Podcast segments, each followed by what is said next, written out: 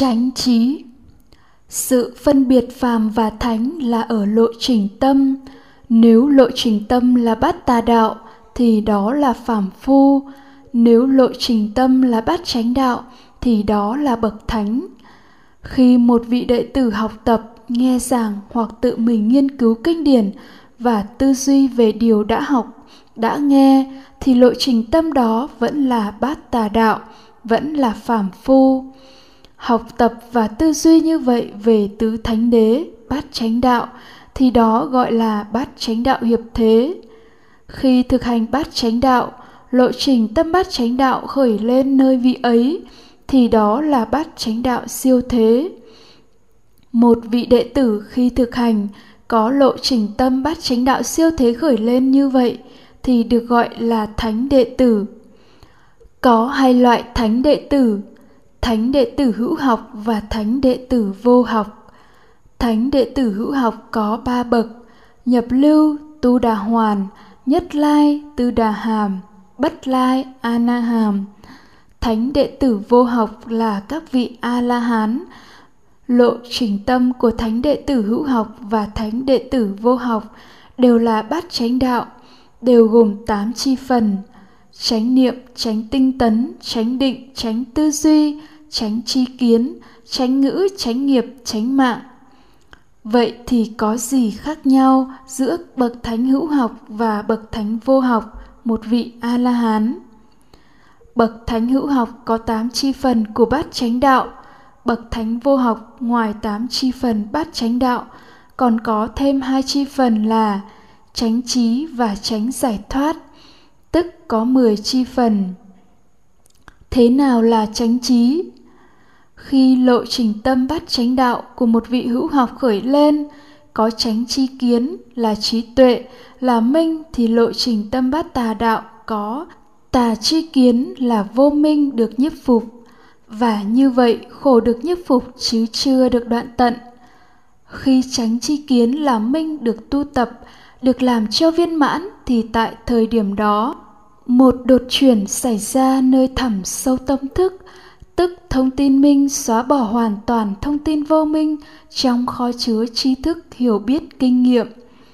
Với đột chuyển này, bát tà đạo với tà tri kiến vô minh đoạn diệt không có dư tàn, và đó là quả vị a la hán kinh điển nikaya mô tả thời điểm này là, sau khi được giải thoát như vậy, trí khởi lên ta đã được giải thoát vị ấy biết Sanh đã tận, phạm hạnh đã thành, những việc cần làm đã làm, không còn trở lui cuộc đời này nữa. Đây là chánh trí. Nói là bậc thánh hữu học có 8 chi phần, còn bậc thánh vô học có 10 chi phần cho dễ hình dung, cho dễ hiểu, nhưng thực chất là sự khác nhau về tránh chi kiến của một vị hữu học và vô học. Tránh chi kiến của vị hữu học chỉ tuệ chi được lý xuyên khởi, tuệ chi được khổ tập diệt đạo. Còn tránh chi kiến của vị vô học không những tuệ chi được lý duyên khởi tuệ chi được khổ tập diệt đạo mà còn tuệ chi được tránh trí và tránh giải thoát. Đương nhiên một vị hữu học cũng đã được nghe giảng đã được học về tránh trí và tránh giải thoát. Nhưng đó là văn tuệ mà chưa phải là tu tuệ chưa thân chứng hai chi phần này Ví như một người sống ở thành phố Hồ Chí Minh, quanh năm không có mưa dầm gió bấc. Người này đã nghe nói về mưa dầm gió bấc, đã học những mô tả về mưa dầm gió bấc, đã tưởng tượng ra mưa dầm gió bấc. Nhưng những hiểu biết do tư duy tìm hiểu về mưa phùn gió bấc đó chỉ là tri thức chứ không phải là thân chứng mưa phùn gió bấc chỉ khi người đó ra Hà Nội vào một ngày mưa phùn gió bấc, lúc đó mưa phùn gió bấc thổi vào thân thể, tiếp xúc, phát sinh cảm giác và đồng thời thân thức khởi lên, cảm nhận cảm giác đó. Đây mới là thân chứng.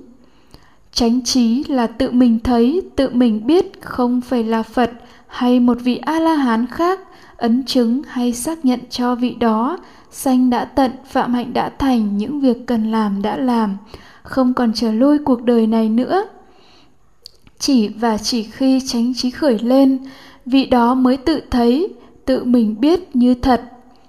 Đức Phật là bậc tránh đẳng giác, Pháp do Đức Phật khéo giảng và chư Tăng khéo hành trì, chứ không phải là đức tin nữa.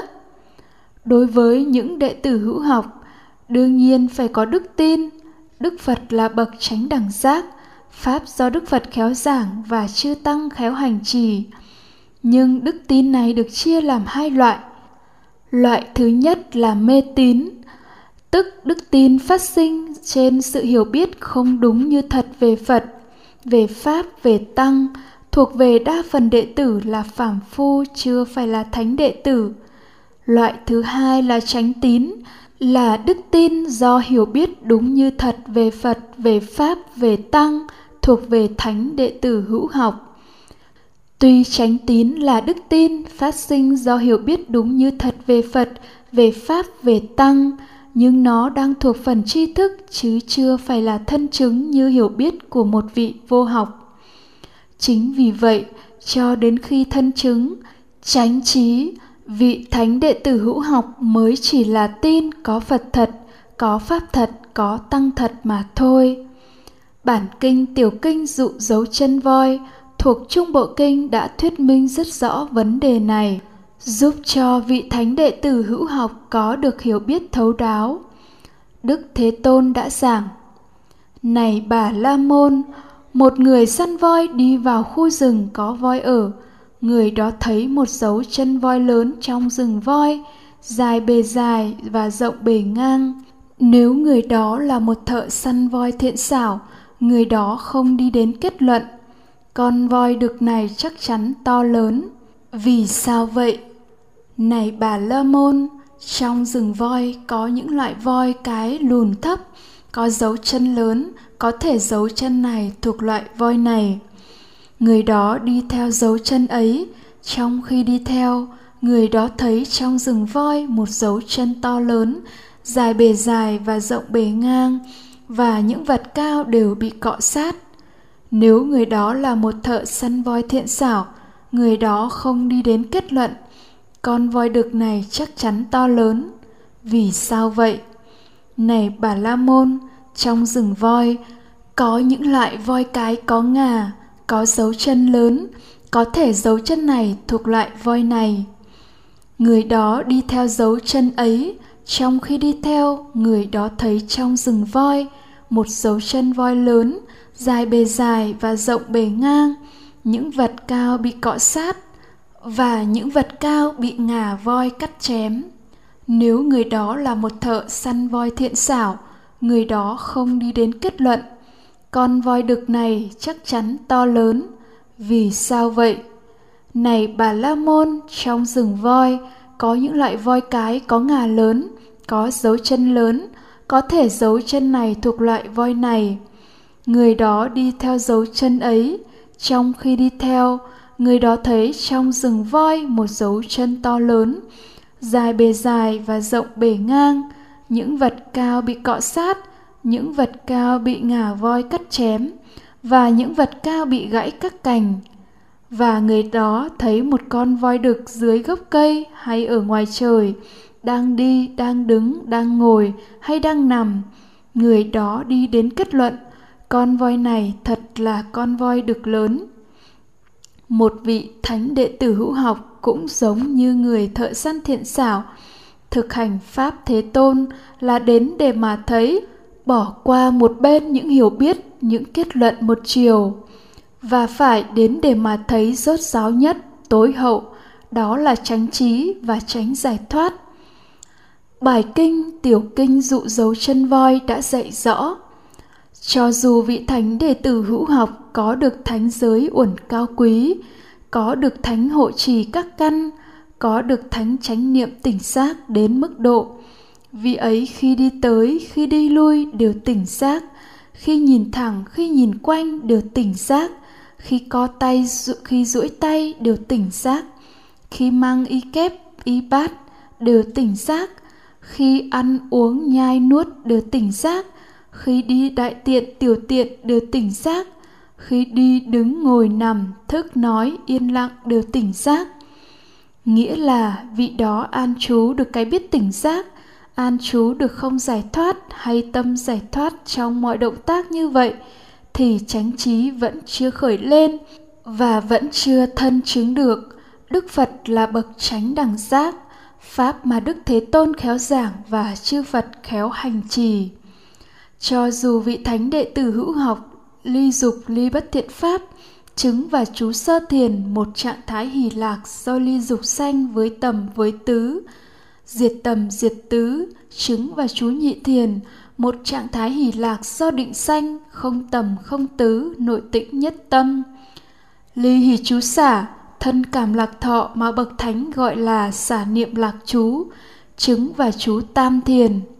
Xả lạc xả khổ, diệt trừ hỷ ưu đã cảm thọ trước, chứng và chú tứ thiền.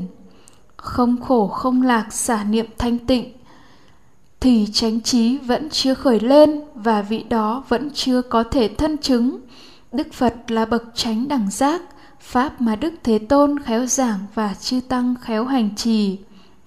Cho dù vị thánh đệ tử hữu học với tâm định tĩnh, nhu nhuyễn, dễ sử dụng, vững chắc, bình thản, không cấu nhiễm như vậy vì ấy dẫn tâm, hướng tâm đến túc mạng minh đến thiên nhãn minh vị ấy biết các kiếp quá khứ từ một kiếp cho đến trăm ngàn kiếp.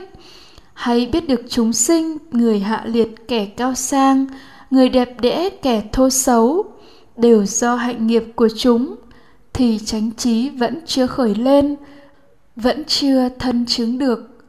Phật là bậc chánh đẳng giác, pháp do đức phật khéo giảng và chư tăng khéo hành trì cho dù vị thánh đệ tử hữu học với tâm không phiền não, nhu nhuyễn, dễ sử dụng, vững chắc, bình thản như vậy, vị ấy dẫn tâm, hướng tâm đến lậu tận trí. Vị ấy biết như thật, đây là khổ, biết như thật, đây là nguyên nhân của khổ, biết như thật, đây là khổ diệt, biết như thật, đây là con đường đưa đến khổ diệt, biết như thật, đây là những lậu hoặc, biết như thật đây là nguyên nhân của lậu hoặc. Biết như thật, đây là các lậu hoặc diệt biết như thật, đây là con đường đưa đến các lậu hoặc diệt thì chánh trí vẫn chưa khởi lên và vị ấy vẫn chưa thân chứng được. Đức phật là bậc chánh đẳng giác, pháp do đức thế tôn khéo giảng và chư tăng khéo hành trì. Cho đến khi vị thánh đệ tử hữu học ấy nhờ thấy như vậy, biết như vậy mà mọi lậu hoặc được đoạn tận. Đối với tự thân đã giải thoát như vậy, vị ấy biết ta đã được giải thoát, tránh trí khởi lên. Sanh đã tận, phạm hạnh đã thành, những việc cần làm đã làm, không còn trở lui cuộc đời này nữa.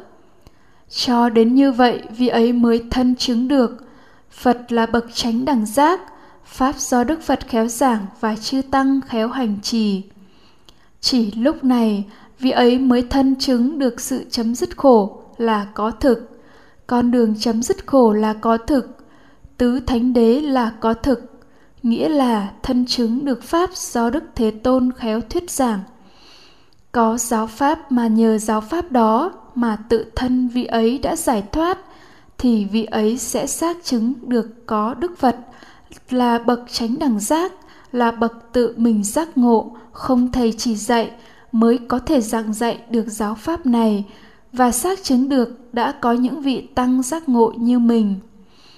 Một vị thánh đệ tử hữu học, cho đến giây phút chót thì vẫn là tránh tín, chứ không phải tránh trí, nên không phải mọi hiểu biết của vị đó đều là tránh kiến. Kho chứa trí thức hiểu biết kinh nghiệm của vị đó chưa thanh lọc, chưa đoạn tận vô minh nên khi có chánh niệm, vô minh được nhiếp phục. Nhưng khi không có chánh niệm, tà niệm khởi lên thì tà chi kiến vô minh hiện khởi. Chính vì điều này, một vị thánh đệ tử, giống như người thợ săn thiện xảo, không nên đi đến tuyên bố theo đức tin. Phật là như thế này, không phải như thế kia. Pháp là như thế này, không phải như thế kia. Như thế này mới đúng, như thế kia là sai vị ấy chỉ nói lên, hiểu biết của mình. Theo tôi, phật là như thế này, pháp là như thế này, và như vậy vị ấy không đi đến tranh cãi hơn thua với một ai. Vị ấy nên biết rõ, ai cũng đúng theo đức tin, theo hiểu biết của họ. Chỉ có các vị giác ngộ, các bậc a la hán có chánh trí và tránh giải thoát mới có thẩm quyền nói về phật, về pháp, về tăng có rất nhiều hiểu biết mà bậc thánh hữu học tin tưởng tuyệt đối cho đến giây phút chót. Nhưng khi chánh trí khởi lên, mới tuệ chi đó là vô minh. Chánh trí khởi lên, mới xác chứng cái hiểu biết đúng sự thật mà bậc chánh đẳng giác thuyết giảng hoàn toàn trái ngược hiểu biết thế gian. Một vị có chánh trí mới có thể biết rõ đức phật thuyết giảng những gì những gì ngài không nói đến mới phân biệt rõ trong rừng kinh điển đang lưu truyền. Đâu là điều phật nói, đâu là những điều vì tính chất tôn giáo mà thêm vào. Đâu là lời dạy thật của phật, nhưng được diễn tả theo phong cách ẩn dụ. Đâu là những hiểu biết sai lạc của người sau, những giải nói của người sau, nhưng lại gán cho phật nói. Chỉ khi có chánh trí mới có thể thân chứng được lời này của phật pháp mà ta chứng được sâu kín, khó thấy, khó biết. Tịch tịnh, mỹ diệu, vượt qua mọi tư duy, lý luận suông tế nhị, chỉ có người trí mới có khả năng giác hiểu. Còn quần chúng này thì đam mê ái dục, bị ái dục ràng buộc, nên lý duyên khởi là một điều rất khó lãnh hội và niết bàn, sự từ bỏ mọi khát ái, sự chấm dứt khát ái, sự đoạn tận mọi khát ái cũng là điều rất khó lãnh hội. Để có được sự đột chuyển nơi thẳm sâu tâm thức là nhân duyên cho chánh trí khởi lên. Một vị thánh đệ tử phải thực hành bát chánh đạo siêu thế liên tục không ngừng nghỉ. Từ khi thức dậy đến khi đi vào giấc ngủ, trong khoảng 20 giờ của một ngày chánh niệm về thân thọ tâm pháp.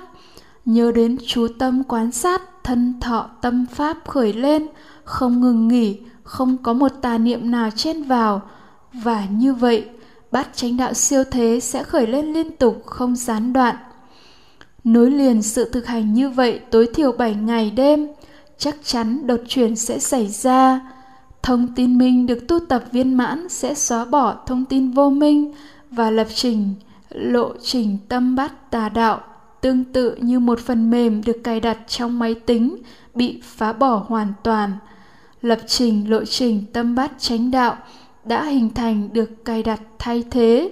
Sự đột chuyển này xảy ra nơi các adn của các tế bào thần kinh não bộ bởi lượng thông tin, trí thức, hiểu biết, kinh nghiệm, minh, vô minh được lưu giữ trong adn của các tế bào sự xóa bỏ thông tin vô minh bởi thông tin minh xảy ra trong adn nên sẽ phát sinh nội xúc và nội xúc này sẽ gây nên một cảm giác chân thân vô cùng lạ lẫm, chưa từng bao giờ xảy ra. Cảm giác lạ lẫm này có thể tồn tại khoảng vài ba phút, lúc đó có thể thoáng lên câu hỏi, cái gì vậy?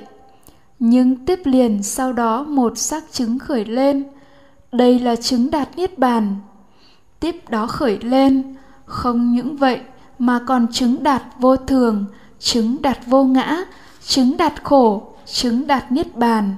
Biết rất rõ ràng, vô minh và tham ái tìm cầu những cảm giác dễ chịu lạc thọ để thay thế những cảm giác khó chịu và trung tính, khổ thọ và bất khổ, bất lạc thọ đã chấm dứt hoàn toàn. Biết rất rõ ràng mọi việc đã làm xong, mọi dự định, mọi toan tính, mọi công việc ở đời đều không còn. Gánh nặng đã được đặt xuống, không còn ràng buộc với bất kỳ một cái gì, bất kỳ một ai ở đời. Không có vui mừng, hoan hỉ, sung sướng, mà hoàn toàn bình thản, tĩnh lặng, không vui, không buồn, không có ý muốn chia sẻ với bất kỳ một ai. Sau sự kiện như vậy, tâm thức thay đổi hoàn toàn tận gốc rễ, cảm nhận về sự đột chuyển của mỗi vị giác ngộ có thể khác nhau chút ít, nội dung có thể khác nhau chút ít, nhưng tất cả đều bao hàm trong chánh trí đã được mô tả. Sanh đã tận, phạm hạnh đã thành, những việc cần làm đã làm, không còn trở lui cuộc đời này nữa.